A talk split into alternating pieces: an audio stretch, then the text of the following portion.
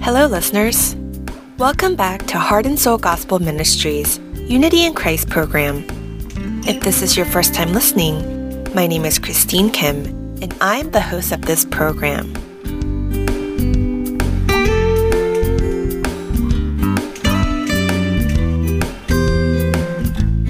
When I see the cartoon shows children watch these days on TV, I think about how much they have improved since the days I used to watch cartoons.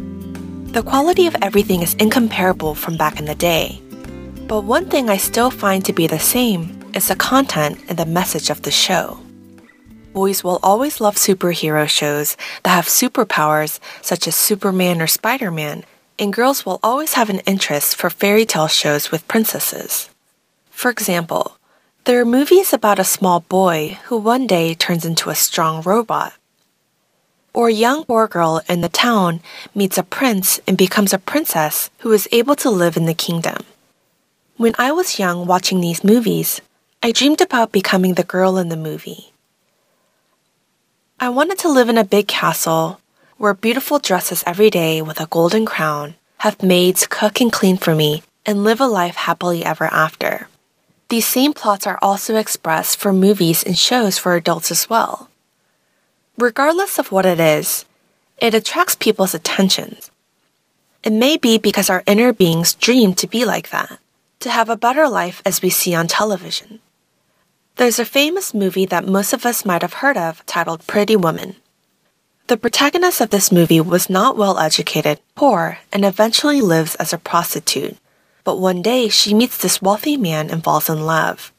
I remember watching with great interest how the life of this woman changes into a high-class elite that we all have once dreamed of. I remember wanting to be in her shoes as her clothes and appearance change and her behavior change as well, all to what is suitable into an upper-class elite. But there is something much better and incomparable than the status change of the little boy who turns into a superhero with supernatural powers, or the poor little girl who turns into a princess or a prostitute who meets a wealthy man and all of a sudden lives a glamorous life. And this is the change of our lives. What kind of status changes has occurred in our lives? We'll come back to share more after our first song.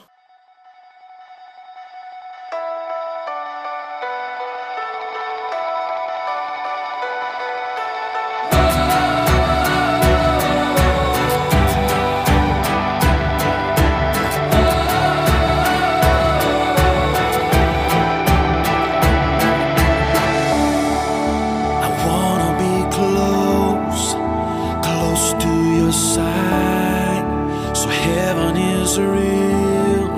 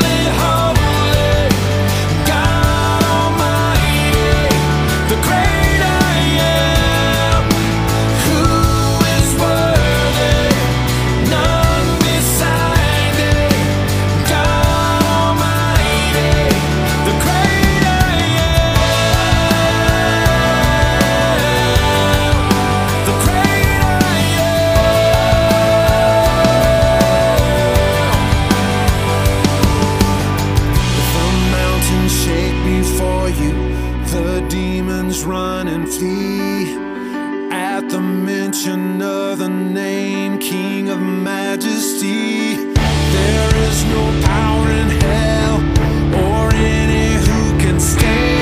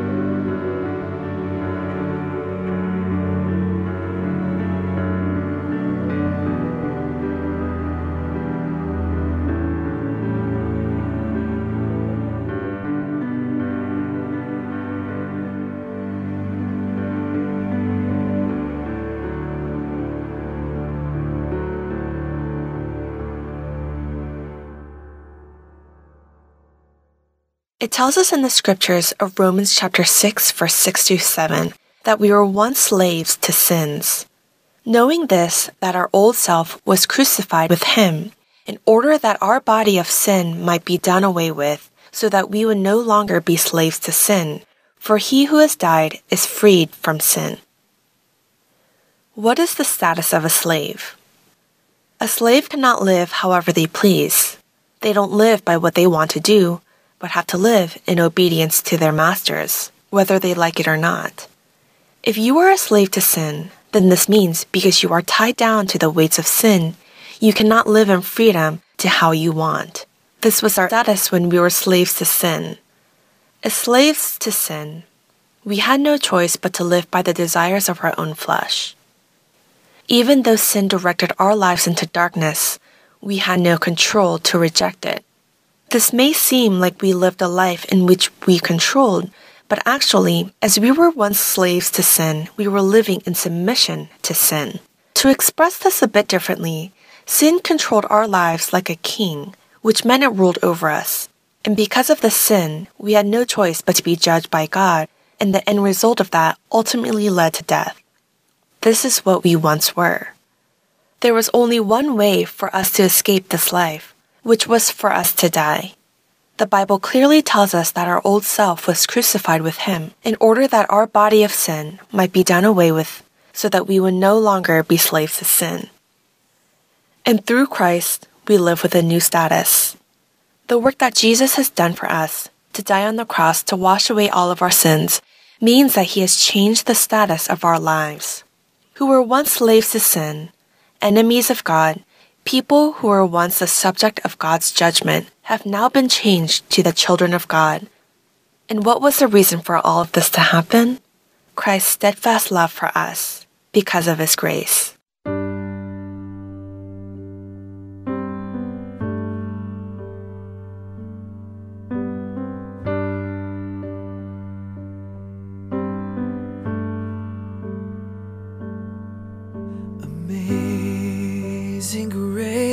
How sweet the sound that saved a wretch like me.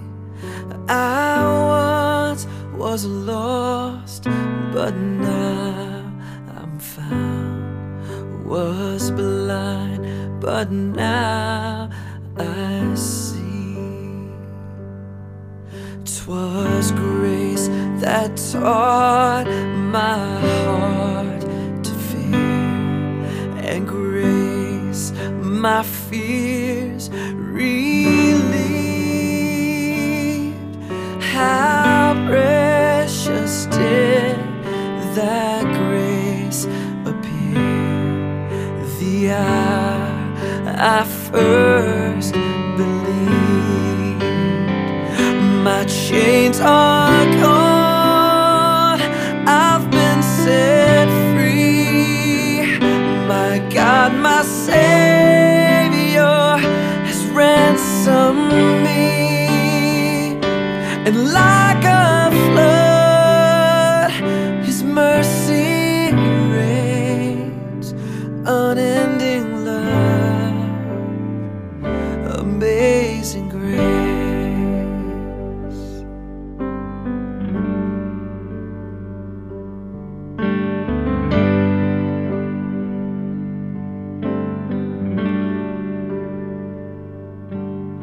The Lord has promised good.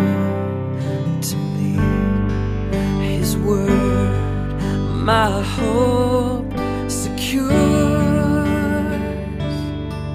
He will my shield and portion me as long as life endures.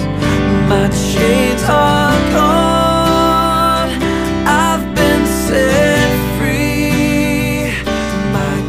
My Savior has ransomed me, and like a flood, His mercy reigns, unending love, amazing grace. My chains are gone.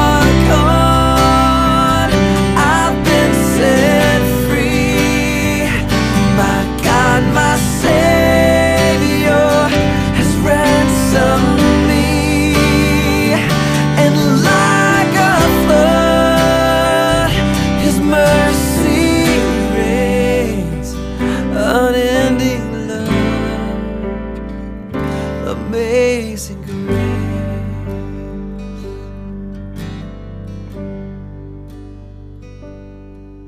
The earth shall soon dissolve like snow, the sun forbear to shine, but God who called me here below will be forever mine, will be forever.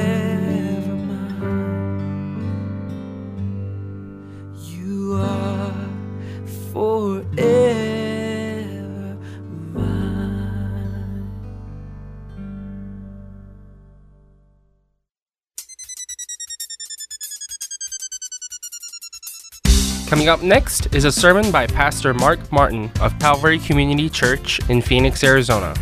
Today's topic is Studying 1 John, Part 2, based on 1 John, Chapter 5. I hope you have a blessed time with Pastor Mark. For there are three that bear witness, the Spirit, and the water, and the blood, and the three are in agreement. If we receive the witness of men, the witness of God is greater. In a court, you know, you receive the witness of, you know, you listen to two or three witnesses, and you make your decision based on the testimony of those witnesses. If we receive the witness of people, he's saying, the witness of God is even greater, right? No problem. For the witness of God is this, that he has borne witness concerning his Son. The one who believes in the Son of God has the witness in himself. The one who does not believe God has not believed the witness that God has borne concerning his Son. And the witness is this, that God has given us eternal life, And this life is found where? In his Son. He, read with me, he who has the Son has the life. He who does not have the Son of God does not have the life. And so the Scripture is saying very clearly that God's witness through the Holy Spirit's work, through Jesus at his baptism, where God said, "This is my beloved Son, you listen to him."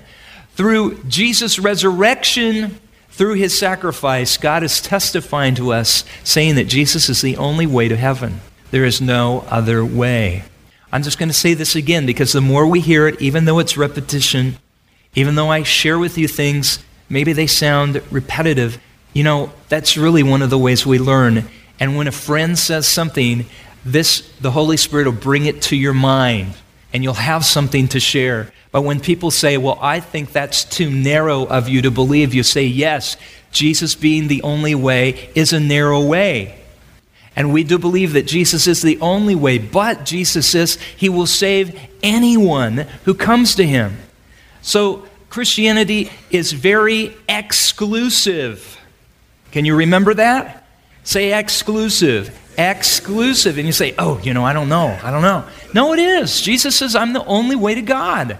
I'm the way, the truth, the life. No one comes to the Father but by me. For God so loved the world that he gave his only begotten Son, that whoever believes in him should not perish but have everlasting life." The only way is Jesus. It's very exclusive, but Jesus is very inclusive, to use a PC term. Jesus is very inclusive in that he says, "Whoever will come to me, I'll never cast away." If you'll come to me, Jesus says, "I will receive you, and I will forgive you all of your sins. I'll give you eternal life. I'll give you a brand new life. I'll take away the guilt that's been weighing you down. I'll fill the emptiness and loneliness in your heart with my presence and peace."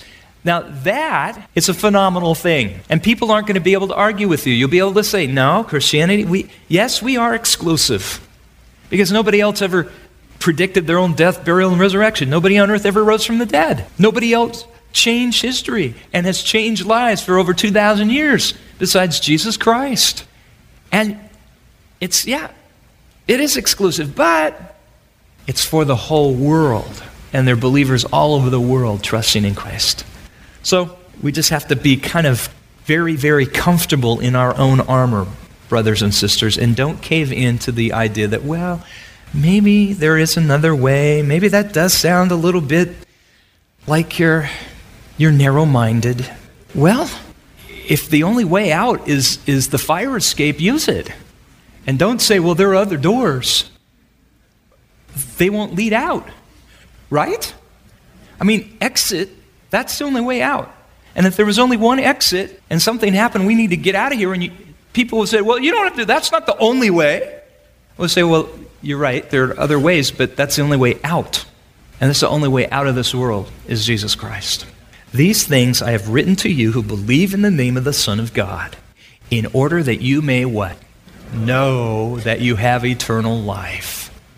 Now that has just become part of me. You know, it is now part of my being, this verse. I don't doubt my salvation. I don't worry about my salvation. I can read 1 John, which is kind of a test for a believer to take and say, "Well, you want to know what the basic requirements for being a Christian are? You want to know how a Christian looks? So you can tell, am I really a believer?" Okay, 1 John, we've read it. "These things I've written that you may know that you have eternal life." And once you've read it and once you've realized, yeah, the seed of eternal life really has taken root and is growing in my life, you don't have to worry anymore. Relax and grow on with the Lord. And it isn't the attitude, let me quickly add, it isn't the attitude that, "Well, now I'm saved, it doesn't matter how I live," because nobody who's really saved thinks like that. And I keep having to say things like that because there are people who think that. Anybody who's really saved wants to live for the Lord. And you hate it when you sin. You're not sinning to get better. And let me see if I can do that better. And let me see. Better. Faster and faster, faster. You're not trying to get better at it. You're trying to get rid of it. Amen? That's the way it is. Now, Speaking of confidence, he says, we've got the confidence of salvation. We are saved. We know we're saved. And then we can have some confidence coming before God. Verse 14. And this is a confidence which we have before him, that if we ask anything according to his will, he hears us. Now, he kind of talked about that already in chapter 3, verse 19, when he said, we shall know by this that we are of the truth, chapter 3, 19, and shall assure our heart before him. In whatever our heart, now I'm in 3:20, in whatever our heart condemns us, for God is greater than our heart and knows all things. Beloved, if our heart does not condemn us, we have confidence before God. Confidence for what? Confidence to ask God for things. Verse 22, and whatever we ask, keep on asking for, we receive from him, because we keep his commandments and do the things that are pleasing in his sight. In other words, we're not living like disobedient kids. Disobedient kids don't have the confidence to come boldly and ask mom or dad for something when they know they're doing things that are displeasing in mom and dad's sight. Because mom and dad are going to say, like I said a while back, forget it, kiddo. You go back and do what I told you to do first, right? Don't come out of here. Is your room clean? No, but I was wondering if I could go over to my friend's house anyway. What are you going to say? Let me tell you what you should say. You don't even have to read Dr. Spock, okay? Dr. Spock, where did that come? My mom raised me on him. Star Trek, I guess. You're going to say, you go back and you clean your room like I told you to, and then we'll talk about you going out over to your friend's house or something. You see, it's just basic obedience. That's just learning to live in the family of God, basic obedience, learning to live and do what pleases God. So when we know that we're saved and we're walking in the way that pleases the Lord, he says, man, you're going to have confidence. And you can have confidence, verse 14, of 1 John 5, verse 14. And this is a confidence which we have before him, that if we ask anything according to his will, he hears us. And we know that he hears us in whatever we ask. We know that if we have the requests which we have asked from him. Now, I know people who have used verse 15 apart from verse 14, and you cannot just pull 15 out and say, you know, like write it down on a card and say, this is the promise that we know that he hears us in whatever we ask. We know that we have the requests which we have asked from him. You just can't, it's like taking a phrase out of a letter or an email that somebody emails you and take it out of context. That according to his will is in the text. You say, well, that's a lack of faith. It's not a lack of faith. It's Christian living. I wished I'd get everything I asked for, but there is this condition thing to prayer. Prayer isn't my little lamp that I rub, and if I rub it just right in faith, God comes out and says, no, what do you want, my son? I will grant you 3 wishes today. That's not the Christian faith. You got the wrong religion. I don't know what you're looking for, but it's not Christianity. Christianity says there is this thing about the will of God. Now, there's that. Should that knock down, should that shoot out of the air our faith, our confidence in God? No way. You're his child. Come and ask. You can ask for things that people who aren't children of God couldn't ask. They couldn't even get in the door. God's going to let you come right in and onto his lap, right onto daddy's lap, and you can say, Daddy, I really would like an ice cream cone right now. Now, it may depend on timing in the will of our Father in heaven. He says, well, dinner is in about an hour. He may think, oh, I'm going to do that this evening for you. Already had an ice cream sundae. We're going to have a root beer float, whatever, tonight. You see, it's not, the will of God isn't always negative. I mean, sometimes the will of God is preventative. God keeps you from getting into a situation that's really bad. We laugh when we go to our high school reunions and we see that guy, that gal that, oh, we prayed, oh, God, please, please let me marry them. Oh, Lord, please, that's the one. Oh, oh, oh. And now we look at him as, and we're thinking, oh, whoa, thank you, God, for not answering my prayer. Thank you. Thank you for your will, Lord. Thank you. Oh, You know, and there's been many other things like that that happen in our lives, and we look back and we say, oh, praise God for his will. Right? So it's, don't look at the will of God in a negative sense. Look at it in a good sense as something that is always going to be something that God will do the best for us. As far as it being a lack of faith, to be in the Word of God. Let me just say, what would take more faith to be in the will of God? And maybe you're going through a financial difficulty for 3 years. To be in the will of God and you're staying faithfully with the Lord and you're going through chemotherapy treatment. You're staying in the will of God and you're going through a very difficult separation or divorce, your partner has left you, and yet you aren't going to run off and disobey God. You're not going to go and walk back to the world side of things because your life is falling. You're going to hang in there with the Lord. What takes more, that or just thinking that you'd get whatever you want? Well, I think it takes more faith to hang in there with the Lord with rough times. So don't tell me it's a lack of faith in somebody's life because they're going through a difficult time in their life. They probably have more faith than you've ever thought of having in your entire life, walking through the rough times with Jesus. So, I mean, it really is something to think about before you ever say anything like that about somebody. They just don't have enough faith. Oh, you know, what if the Lord puts you in their situation right now? Would you be doing as well with all your faith? You know? So we have to be very careful with those kind of words. And I think generally the people haven't lived very long that say those kind of things. Verse 16. If anyone sees his brother committing a sin not leading to death, he shall ask, and God will for him give life to those who commit sin not leading to death. There is a sin that leads to what? Death. I do not say that he should make a request for this. Now, he's not talking about murder. He's not talking about adultery or blasphemy in this sin. David and Paul both had been complicit in murders, hadn't they? And had the Lord forgiven them? Yes. And I think of David again with adultery and the woman caught in adultery, both forgiven by the Lord, and blasphemy. Again, Paul was a blasphemer and yet the Lord forgave him. In the context, the sin is that of rejecting God's witness concerning his Son, willfully rejecting the Spirit's witness to the power and the work of Christ. He's talking about the unpardonable sin is what he's talking about.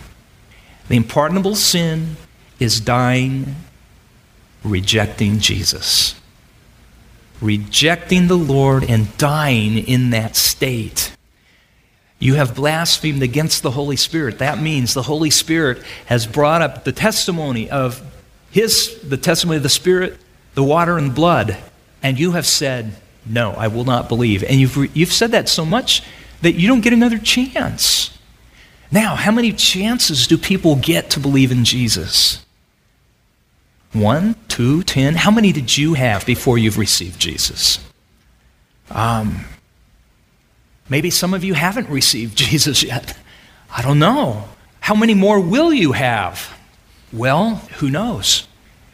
The thing is, the Bible never talks about tomorrow and salvation, always talks today about today and salvation, and says that today is the appointed time. And he says, look, if you see somebody committing a sin that is unto death, you're not going to be able to pray for them to be saved from that because they've made their decision and that's the way they're going to go. When does that happen? I don't know exactly.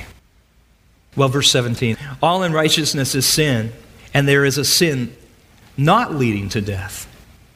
So the sin not leading to death would be there's all sorts of things that a believer might do and the Lord will forgive. We read about that in 1 John 1, 8, and 9. But if you die in a state denial of Christ, you're never going to come to Christ, you say, I'm never going to believe in Jesus Christ, you won't be saved. Nobody automatically gets into heaven. You have to call on the Lord to be saved. Now, verse 18, we know that no one who is born of God sins, but he who is born of God keeps him, and the evil one does not touch him. We know that we are of God, and the whole world lies in the power of the evil one. We know, again, that we're not going to keep on sinning if we love the Lord. He's just kind of wrapping up what he's taught us. That's what he's saying. But the whole world lies in the power of the evil one. But we're kept in God, and Satan cannot touch us.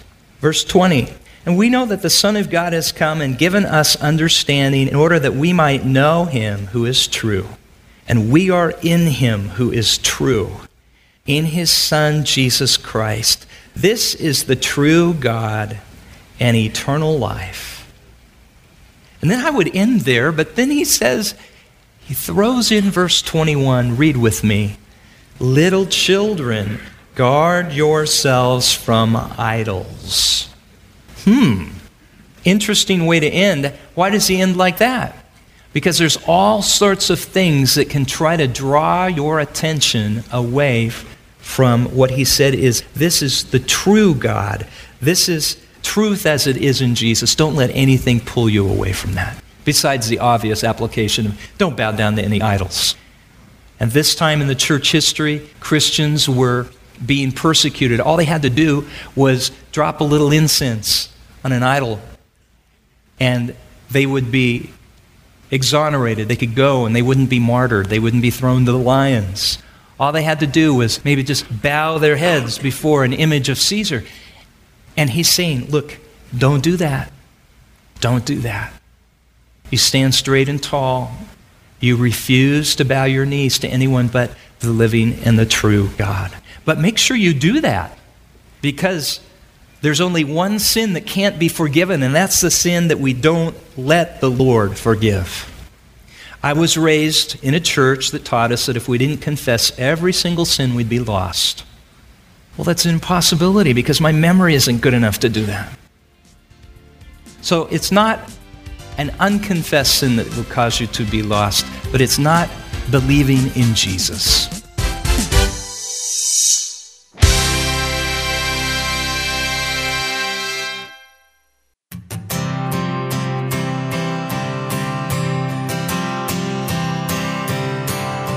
My hope is built on nothing less than Jesus' blood and righteousness. I dare not trust the sweetest frame, but wholly trust in Jesus' name. Christ alone, cornerstone, weak made strong in the Savior's life.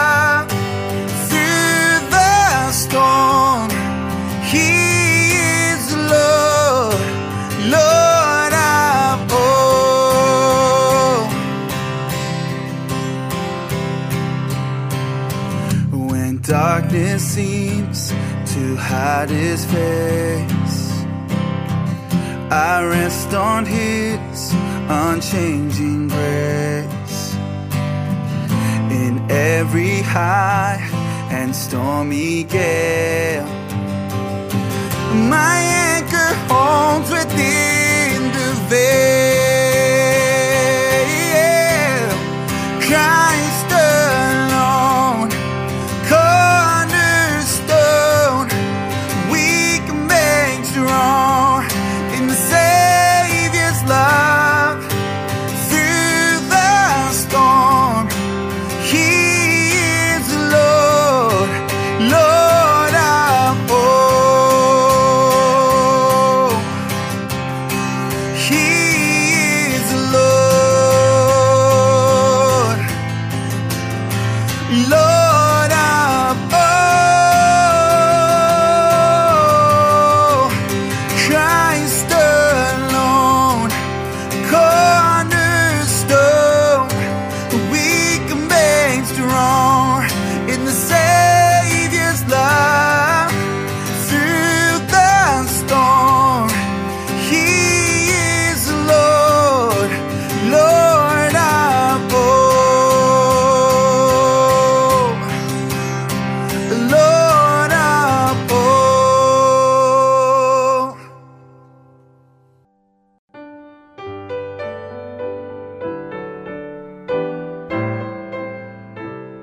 You're now with Unity in Christ, powered by Heart and Soul Gospel Ministries in Phoenix, Arizona. We want to hear from you. If you have any comments or testimony that you want to share with us, please email it to askhsgm@gmail.com. Now you can find all the programs of Heart and Soul on podcast. You can easily play this week's or past week's program, or even download them on your device in just a few minutes. Search for Heart and Soul at your iTunes stores now.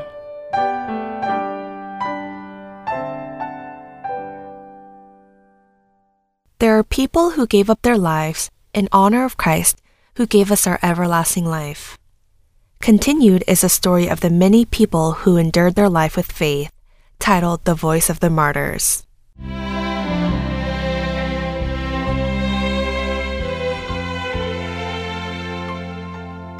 Hello, listeners. This is Rhonda Walker with The Voice of the Martyrs.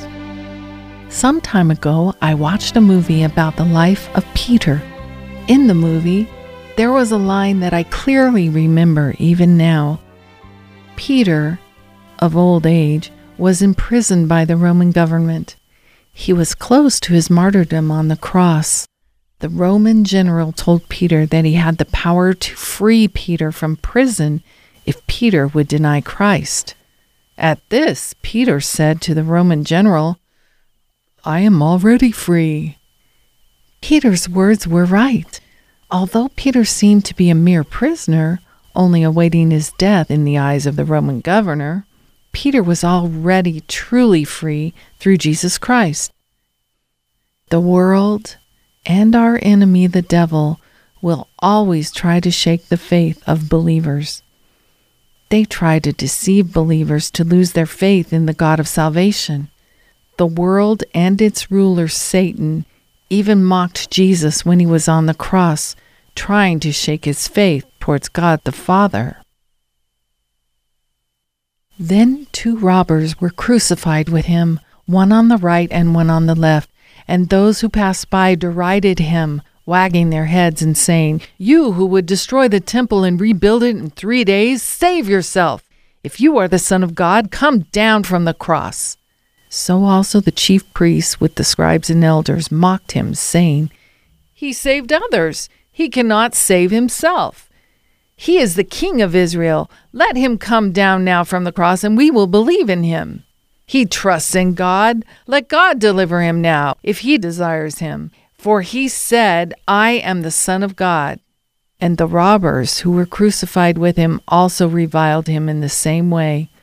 These are the words of Matthew 27, verses 38 through 44. Perhaps it is natural for the devil, who tried to shake even Jesus, to try to shake the faith of Christians who are following Jesus. But we should not falter in the face of such attacks. There were Christians who lived faithfully with the assurance of salvation in the face of such mockery and deception. Today, we will hear the story of Musa James Rike and her 3 children, of whom the world was not worthy.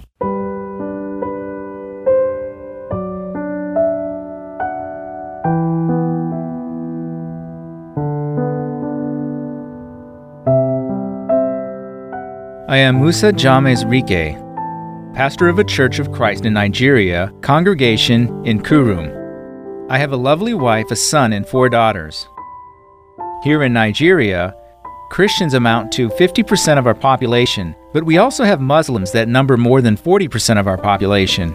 And among them are Islamic extremists who continue to enact terrorism upon Christians. A few days ago, here in Kurum, where we live, there was a terrorist attack by Muslim extremists. On that day, I lost my wife and 3 of my daughters. And my youngest daughter had just turned 1. When I rushed home, my 2 younger daughters were already shot dead, and my oldest daughter, Sum, who was 13 years old, was cut in the stomach, bleeding extensively. The plight that was laid in front of my eyes was unbelievable. From the cut of my daughter Sum's stomach were intestines coming out, but Sum still had her breath. My daughter opened her mouth in the shortness of her breath. "Dad, The Muslim militants came and told me they would kill me, and they said, "Let's see how your Jesus will save you." So I told them, "Jesus already saved me, and I will be with Jesus when I die." I held my daughter's hand until she drew her last breath, praying to our Lord that He would take care of her soul. When my daughter's soul returned to the Lord, I saw across the room my wife, who was shot, fallen on the floor. I went to my wife and held her in my arms. She also was drawing her final breath as she opened her mouth. "Is this the end between us, so we shall not be together again?" At my wife's words, I felt that my wife should hold on to her faith in Jesus tightly. So I held her hands and told her, "Hold on to your faith in Jesus, and we shall meet and never part again." My wife held more tightly onto her faith in our Lord Jesus. And after drawing her last breath, she went to Christ.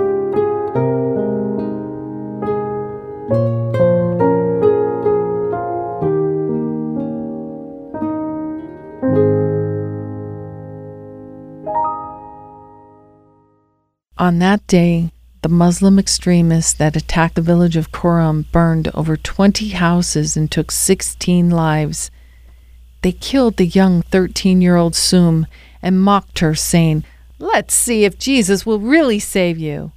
They tempted her and attacked her until the end for her faith to falter.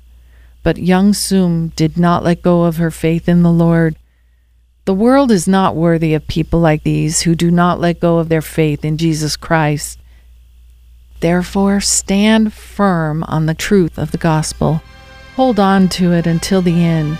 The world will not be worthy of you who are in Christ, for we have come to share in Christ if indeed we hold our original confidence firm to the end. Hebrews 3, verse 14. Thank you for listening. This was The Voice of the Martyrs.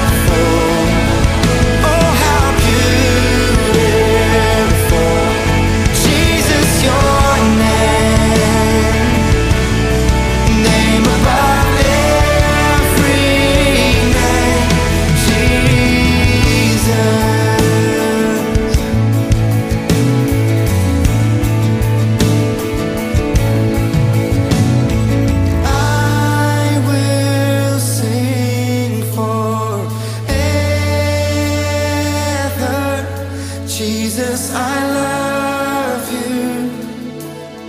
Jesus, I love you. I will sing forever. Jesus, I love you. Jesus, I love you.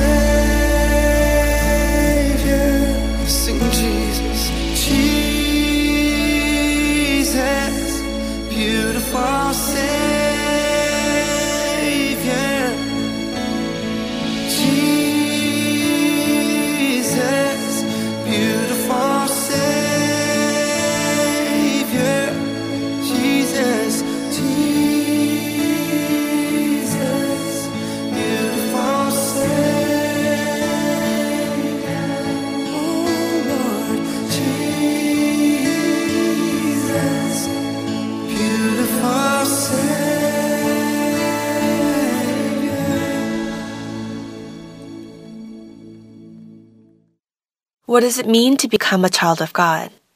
It does not simply just end at the fact that we can go to heaven. Previously, we have lived under the control of sin, but now our old self has been crucified with Christ and have been reborn again to live for God.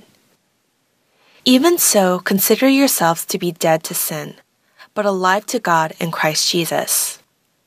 Therefore, do not let sin reign in your mortal body, that you obey its lusts. And do not go on presenting the members of your body to sin as instruments of unrighteousness, but present yourselves to God as those alive from the dead, and your members as instruments of righteousness to God. For sin shall not be master over you, for you are not under law, but under grace. These are the very scriptures of Romans chapter 6, verse 11 through 14. By the sacrifice of Jesus Christ on the cross, we have been saved from death to life, and have been changed as slaves of sin, and have received His grace at no single cost. Apostle Paul is telling us that we must now live a different life, having received this grace. there is one thing we must remember. We did not become children of God because we have given up our lives for Him, but instead, because we are now children of God is the reason why we must give up our lives for Him. It says in verse 13, "Present yourselves to God as those alive from the dead." Because we have been changed, we must live as we have been changed. Because we are the children of God, we must live as the children of God. There will be times where we live by the desires of our flesh, and at times where we commit sin and fall under temptation that displeases God. But this is why God has promised us the Holy Spirit. The Holy Spirit will always be with us within our hearts, which we must always remember. We must live by relying on Him and putting our every thought and desires for the Spirit to control. I hope that all of our listeners may use the Word to reflect upon ourselves and may not live under the control of sin. We will now wrap up Unity in Christ. Thank you for listening, as it has been my pleasure.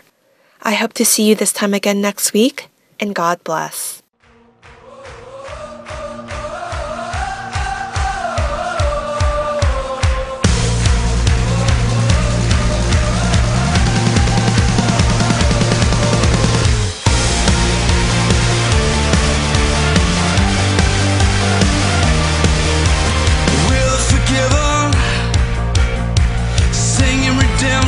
Song.